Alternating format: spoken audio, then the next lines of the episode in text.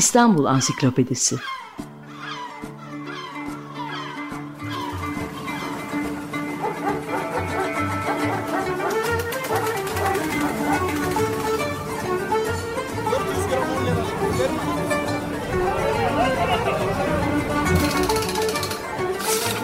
İnsanlar, olaylar, mekanlar, gelenekler ve ihtiyaçlar üzerinden şehrin tarihinden sayfalar.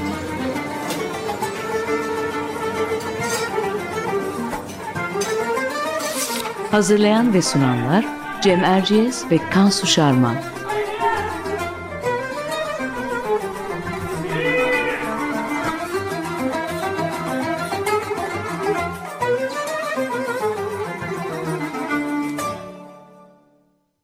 Merhaba, ben Cem Erciyes. Açık Radyo'da Kansu Şarman'la birlikte hazırladığımız İstanbul Ansiklopedisi'nin 14. programındayız.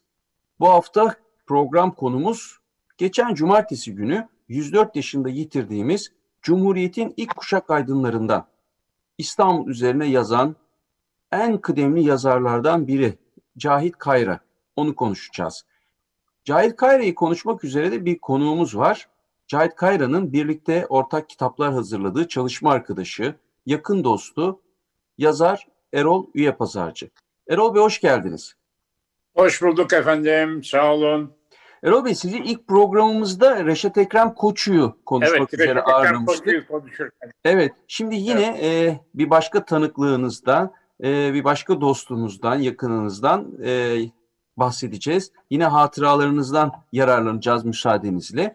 Ama her programda olduğu gibi hem sizin de biraz işinizi kolaylaştırmak için biz e, Kansu'yla e, kısa bir giriş yapalım istiyoruz. Cahit Kayra bizlerin de tanıma şansına eriştiği çok özel birisiydi. Hem tarih hem edebiyat anlamında. İstanbul üzerine çok e, yazmış, çok sayıda kitap üretmiş bir kalemdi. Şimdi kitaplarına baktığımız zaman İstanbul, Zamanlar ve Mekanlar, Eski İstanbul'un eski haritaları, İstanbul'un yokuş ve merdivenleri, harika bir kitaptı. İkinci Mahmut'un İstanbul'u Bostancıbaşı sicilleri, Bebek, Mekanlar ve Zamanlar, Kandilli Vaniköy Çengelköy, Hafız Hazır Hafız Hazır İlyas Ağa'nın Endarun Tarihi, Osmanlı'da Fetvalar ve Günlük Yaşam e, gibi kitaplarını e, hatırlıyoruz, onları sayabiliyoruz. Bunlar arasında 2. Mahmut'un İstanbul'u Bostancıbaşı sicilleri ve Kandilli Vaniköy Çengelköy'ü siz kendisiyle birlikte hazırlamıştınız Erol Bey.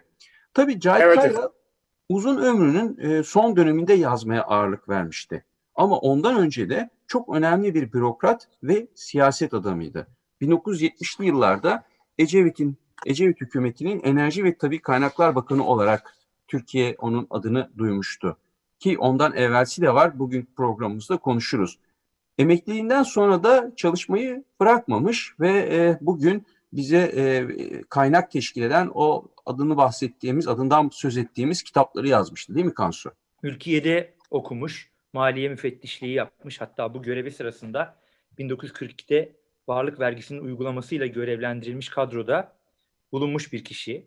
Sonraki yıllarda kendisini PTT Genel Müdürlüğü, Türkiye Odalar Birliği ve Türk Hava Yolları Müşavir ve Murakabı, Maliye Bakanlığı Müsteşar Yardımcısı, Türkiye İş Bankası Yönetim Kurulu üyesi, Paris ve Cenevre'de e, Avrupa İktisadi İşbirliği ve Kalkınma Teşkilatı nezdinde temsilci, temsilcilik ve hatta Ankara İktisadi ve Ticari İlimler Okulu okulunda öğretim görevlisi olarak da görüyoruz. 1973'te CHP-MSP hükümetinde Enerji ve Tabi Kaynaklar Bakanı olarak bulunmuş. 1981'de siyasetten çekilip İstanbul'a yerleştiğini ve hayatını ağırlıkla İstanbul olmak üzere yazmaya verdiğini biliyoruz. Ben kendisiyle 2000'li yılların başında 38 kuşağı kitabının e, Türkiye İş Bankası Kültür Yayınları tarafından yayımlandığı dönemde tanışmıştım. Sonra da e, Moda'da Necip Azakoğlu'nun Tarihçi Kitap Evi'nde kendisiyle uzun uzun sohbet sohbet etme fırsatı da bulmuştuk. Hatta bir buçuk yıl önce hatırlayacaksın seninle evet. birlikte de karşılaşıp sohbet etmiştik. En son iki ay kadar önce e, Cahit Bey'le e, bir zamanlar Trabzon'da Meşveret gazetesini çıkaran iddiatçı mebuslardan olan dayısı Naci Bey hakkında konuşmak için buluşmuştuk. Ne yazık ki son görüşmemiz de o oldu. Şimdi daha fazla sözü uzatmayayım ve e, Erol Üye Pazarcı'ya dönelim ve e, Cahit Kayra ile uzun yıllar geçiren arkadaşından onun hikayesini dinleyelim. Ee, Erol abi siz e, hayat hikayesinden bölümlere geçmeden önce kendisiyle nasıl tanıştığınızı anlatır mısınız? Öyle başlayalım. Öyle başlayalım. 1990 yılında çalıştığım müessese olan Türkiye Sanayi Kalkınma Bankası'nın 40. kuruluş yıl dönümüydüm. Bu yıl dönümünü güzel bir kitapla e, kutlayalım istedik. Ve bu kitabı yazmak üzere e, Cahit Bey ile banka anlaştı. Cahit Bey e, geçenlerde yine vefatına çok üzüldüğüm Orhan Koloğlu ile beraber bankaya geldiler. Bu kitabı hazırlamaya başladılar. Bende de iki üç tane eski İstanbul haritası vardı. Kitap meşhur e, İstanbul haritaları kitabıdır. Onları kendisine verdim ve tanışmamız o suretle oldu. E, ve bir süre sonra e, Cahit Bey her e, bankada çalışıyordu. Her öğle yemek tatilinde odama gelmeye başladı. Sohbet falan derken e, ahbaplığımız ilerledi ve bir süre sonra e, müşterek kitap yazma e, konusu Cahit Bey tarafından bana açıldı. İlk müşterek yazdığımız kitap İkinci Mahmud'un İstanbul'udur ve burada e, önemli olan Bostancıbaşı defterlerinden yararlanmamızdır. E, bunu biraz evet. açmak istiyorum. Bostancıbaşı defterleri şudur. Padişah e, saltanat kayığına binip boğaz içinde dolaştığı zaman e, saltanat kayığının dümenini tutan Bostancı başına bu kimin evi bu kimin evi diye sorarmış. Bostancı başı da buna cevap vermek için bütün İstanbul'un ve Halic'in e, sahillerinde bulunan evlerin listesini çıkarırmış. Buna Bostancıbaşı defteri derler.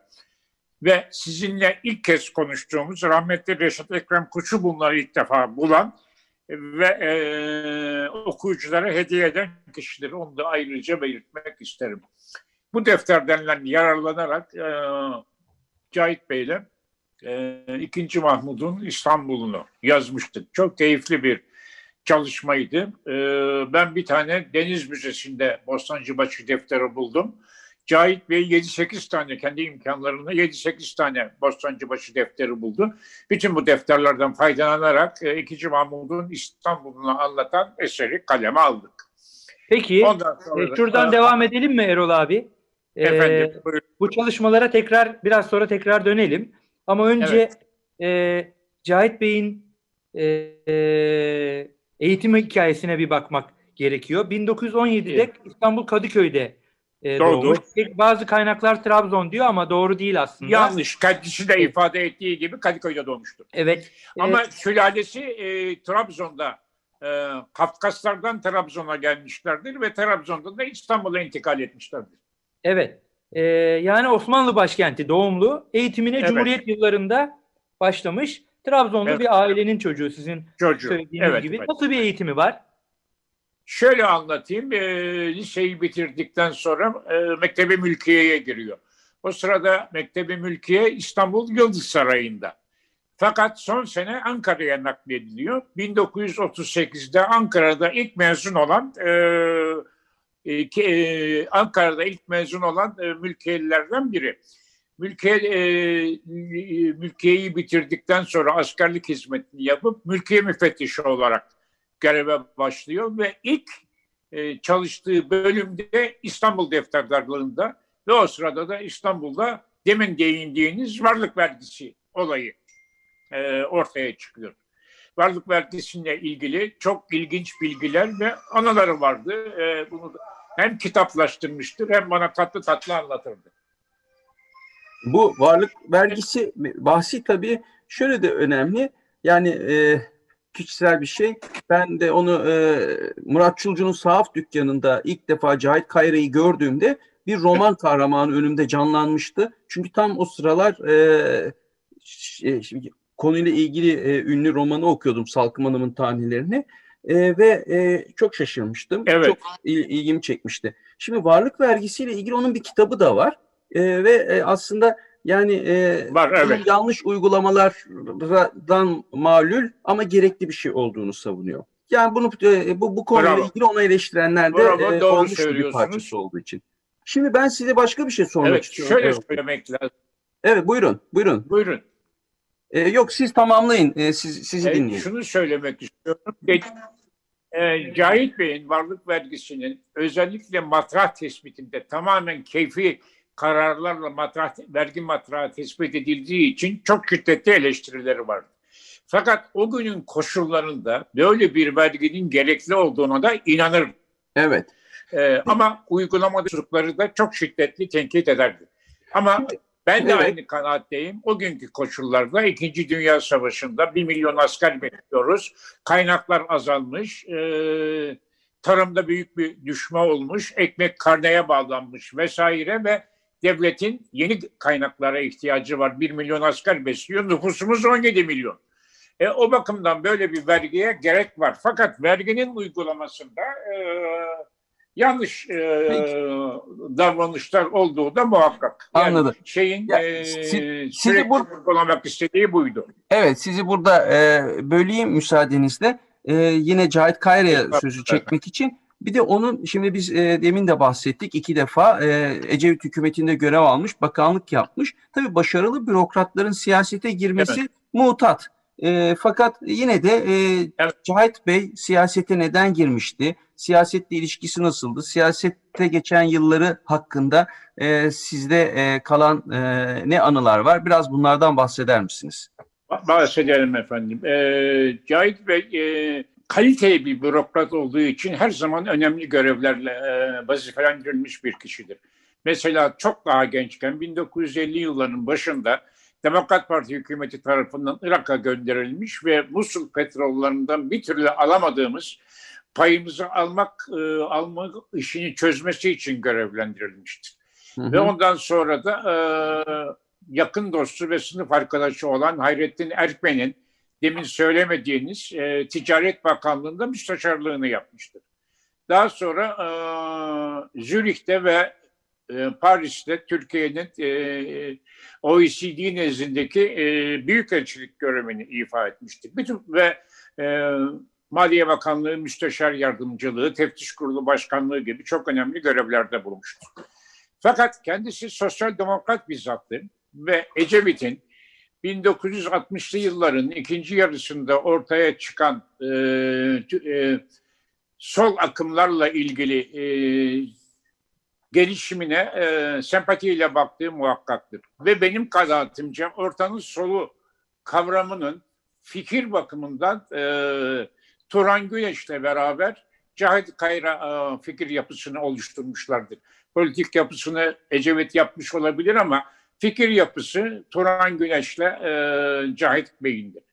Cahit Bey samimi niyetlerle siyasete katılmış ve e, Ecevit hükümetinde sizin de söylediğiniz gibi Enerji Bakanlığı görevini yapmıştır. Çok ilginç bir şey daha söyleyeyim. E, bütün Bakanlar Kurulu toplantılarında e, Arap harflerini çok hızlı yazdığı için e, günlük notlar tutmuştur e, Cahit Bey. Bu günlük notları dosyasında bana göstermişti. İlk e, Ecevit hükümetinin yani Erbakan ve Ecevit'in kurduğu ve Kıbrıs e, olaylarını başlatan hükümetin e, konuşma zabıtları e, Cahit Bey'in evinde mevcuttur. Bunların e, yayınlanmasının e, çok e, önemli bir kaynak görevi göreceğini düşünüyorum. Evet. Çocuklarla temasa geçip bu dosyaları bulup e, yayınlamanın çok faydalı olacağını da bu arada söylemek istiyorum. Evet. Peki e, Erol abi e, siyaseti bıraktıktan sonra Cahit Kayra İstanbul'a yerleşiyor ve ağırlıkla İstanbul tarihi, İstanbul kültürü üzerine yazmaya başladığını görüyoruz. Neden İstanbul onun için bu derece büyük bir tutku Şöyle haline getirdi? söyleyeyim. E, vurgulamak istiyorum. Cahit Bey e, kırılarak ayrılmıştır siyasetten. Ayrıntıya girmek istemiyorum. Cahit Bey'e e, hak etmediği şekilde e, davranışlarda bulunmuşlardır. Ve kendisi e, bizzat kararını vererek siyasetten ayrılmıştır. Siyasetten ayrıldıktan sonra Cahit Bey sıkı ve entelektüel olarak bomboş oturacak bir adam değildi. E, çok zengin bir kütüphanesi vardı. Onu da e, söyleyeyim. O kütüphaneden bana bir iki tane e, bulunması çok zor kitabı da hediye etmiştir. Bu arada onu da e, belirteyim. E, okup ve yazan bir zattı. Yalnız İstanbul'da değil, yazın da Bodrum'da e, yaşardı ve ondan sonraki ömrünü kitap yazma e, ayırdı. Demin vurguladığınız İstanbul kitapları iyi bir araştırmanın ürünüdür. Mesela İstanbul'un Yokuşları ve Merdivenleri diye bir kitabı yazarken bütün İstanbul'u e, gezmeyi de çok severdi kendisi. Tek tek gezmiş bu e, merdivenleri ve yokuşları tek tek bulmuş. Ve çok iyi bir fotoğraf sanatçısı oğlu bunları fotoğraflamıştır. Bu kitap e, hakikaten emsalsiz bir kitaptır. Bunu özellikle vurgulamak isterim. İstanbul Belediyesi neşretmişti. İnşallah İstanbul Belediyesi tekrar bunun e, yeni bir yayınını yapar. E, çünkü yayınlananlar 30 seneyi geçti. Evet. E, bu yeni yayınla da e, okuyuculara tekrar bu kitabı, e, çok kıymetli kitabı e, e, vermiş olur e, diye e, düşünüyorum ve e, çok okuyan e, ve yazmaktan zevk alan kişiydi. Yalnız e, yazmıyor, çeviriler de yapıyordu. Mesela Kanuni Sultan Süleyman'ın e, sarayını anlatan e, çağdaşı bir Fransız yazarından Büyük e, e, Büyük Sultan'ın Sarayı diye bir e, çok ilginç bir kitap da e, çevirmiştir. Bu arada şunu da vurgulayalım. E, öyküler de yazmıştır e, Cahit Bey. Öyküleri de çok keyifli e, ve zevkle okunacak kitaplardır. E, benim tahminim sizle konuştuktan sonra kütüphaneme baktım. Cahit Bey imzalı 30'a yakın kitabım var benim. Ee, yani eskilerin tabiriyle velut bir yazardır, üretken bir evet. yazardır Cahit. Evet, evet efendim. Başka sorularınız varsa yanıtlayayım. Tabii. Yani e, şundan da bahsedebiliriz belki. E, yani İstanbul'da geçirdiği e, günlerden e, söz ettik ya. Burada nasıl bir çevresi vardı? Çünkü birdenbire 90'lı yıllarda İstanbul'da e, aktif olan e, sanatçı, entelektüellerle birlikte bir hayat yaşıyor. Zaten e, onu, onu da kitaplaştırıyor. O, o dönemlerden evet. bahsedebilir misiniz? Edebiyat çevresinden, sanat, kültür çevresinden Kendisinin, dostları kimlerdi? Kendisinin evi modadaydı efendim. E, yürümeyi çok seven bir zattı. Yani ileri yaşlarında bile e, tramvay vesaire kullanmaz. Kadıköy'e yürüyerek inerdi. Kadıköy'de en çok sevdiği kişiler sahaflardı. Bir tanesi demin sizin söylediğiniz Murat Çulcu. Bir tanesi de Sakallı Lütfi e, diye meşhur Lütfi Seymen'dir. E, bunlar e, e, en çok uğradığı yerlerdi. E, Lütfi Seymen'in dükkanında hala devam ettiğimiz cumartesi yarın toplantılarına iştirak ederdi. Cahit Bey. Bu arada da e, Murat Çulcu'nun dükkanına, tanıdığı diğer sahafların dükkanına devamlı olarak gelirdi. Son senelerde de sizin söylediğiniz gibi e, çok saygın bir sahaf dükkanı olan e, tarihçi kitap evine gitmeye başlamıştı ve orada dostlarıyla her cumartesi günü buluşuyordu. E, bu arada e, rahmetli Hasan Pulur ve e, ve diğer arkadaşlarınla e, top, e, çarşamba günleri e, yemekli toplantılar e, yaparlardı ve e, bu toplantılarda da e, edebi sohbetlerin yapıldığını şey yapıyorum hatırlıyorum. E, en iyi dostlarından biri de şair İlmi Yavuz'du. O evet. ayrı bir grubu vardı. Yani cumartesi günü sahaflara gelirdi, bizle buluşurdu. Çarşamba günleri kendi arkadaş grubunla buluşurdu ve e, aydınlarla e, çeşitli aydın gruplarında hep ilişki içinde e, olmaya devam eder. Bu arada eserlerini de kaleme alırdı. Peki son olarak e, şöyle bir soruyla tamamlayalım. Siz birlikte Buyurun çalıştığınız efendim. bir çalışma arkadaşı olarak yani İstanbul araştırmacısı olarak hangi kaynaklara bakardınız? Nasıl bir çalışma performansınız vardı birlikte?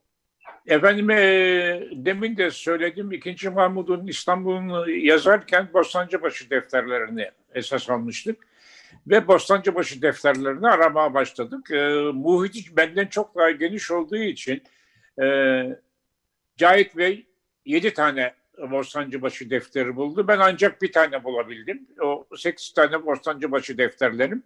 Bunlar e, Arap harflerine yazılmış e, defterlerdi ve okunması zordu.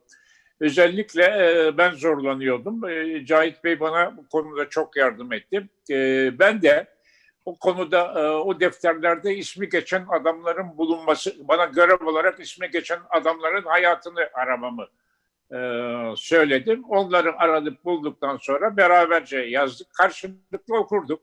E, belli bölümleri bana görev olarak verirdi yazmak için. Belli görev, bölümleri kendi alırdı. Yazdıklarımız birbirimize okur ve şurayı şöyle yapalım, burayı böyle yapalım diye ama gayet dostça ve gayet abi kardeş ilişkileri içinde düzenlemeleri yapardık. İkinci kitabımız olan e, Kanlıca Maniköy Çengelköy'de daha enteresan bir çalışma yaptık. Tapu dairelerine gittik. Tapu dairelerinde e, eski yalıların, eski tarihi binaların sahipleri kimmiş, eskiden kimmiş onlara e, girdik. Tapu memurları bize şaşkınlıkla bakıyorlardı. Çünkü Osmanlıca kayıtları istiyorduk. Onların hiçbiri kendileri bilmiyorlardı ama bize yardım ettiler, çıkarttılar. Osmanlıca kayıtlardan e, bu e, incelediğimiz e, semtlerin eski sahiplerini bulduk ve çok ilginç e, şeyler, ipuçları çıkarmıştık ve kitabımızda bunları keyifle yazmıştık. E, yani Cahit Bey'le çalışmak çok keyifliydi. Peki. Ee, çok teşekkür ediyoruz Erol Bey size. Ee, Cahit e, estağfurullah. E, hem çalışma ben arkadaşı. Size, ben size şunu söyleyeyim, susayım. İhtiyarlar çok konuşuyor e, demeyin. E, benim iki tane e, tanışmaktan gurur duyduğum, zevk duyduğum iki kişiyi sizin e, sohbetlerinizde yani rahmetli hocam Reşat Ekrem Koçu'yu, rahmetli abim Cahit Kayra'yı sizin programlarımızda anmak benim için büyük mutluluk oldu. Çok sağ olun, teşekkür ederim. Biz teşekkür ediyoruz. Çok sağ olun. Ee, Siz de sağ olun efendim. Programımızın, programımızın sonunda her hafta olduğu gibi ansiklopedik bölüm var. Bu hafta N harfindeyiz. İstanbul Ansiklopedisi her zaman söylüyoruz G harfinde bittiği için Reşat Ekrem Koçu'nun Osmanlı tarihinin panoraması bu maddeyi aldık ve N harfinden maddemiz nişancı. Oradan okuyorum. Osmanlı İmparatorluğu'nun eski devlet teşkilatında yüksek makamlardan biri de nişancılıktı. Divan-ı Hümayun azasından olan nişancılara tapu ve ferman bakanı diyebiliriz. Kendilerine tevki ve tuğrai ünvanları da verilmiştir.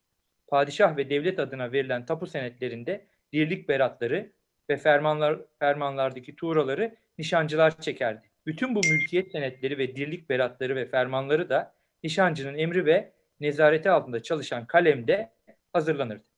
Evet, e, programımızın sonuna geldik. Bu programda e, geçen hafta kaybettiğimiz e, İstanbul üzerine yazılarıyla tanınan bürokrat, siyasetçi ve e, araştırmacı yazar e, Cahit Kayra'yı Erol Üye Pazarcı ile konuştuk.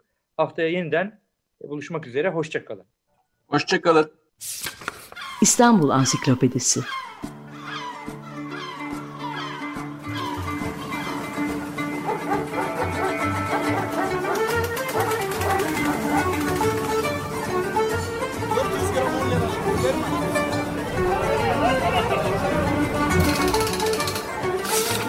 İnsanlar, olaylar, mekanlar, gelenekler ve ihtiyaçlar üzerinden şehrin tarihinden sayfalar.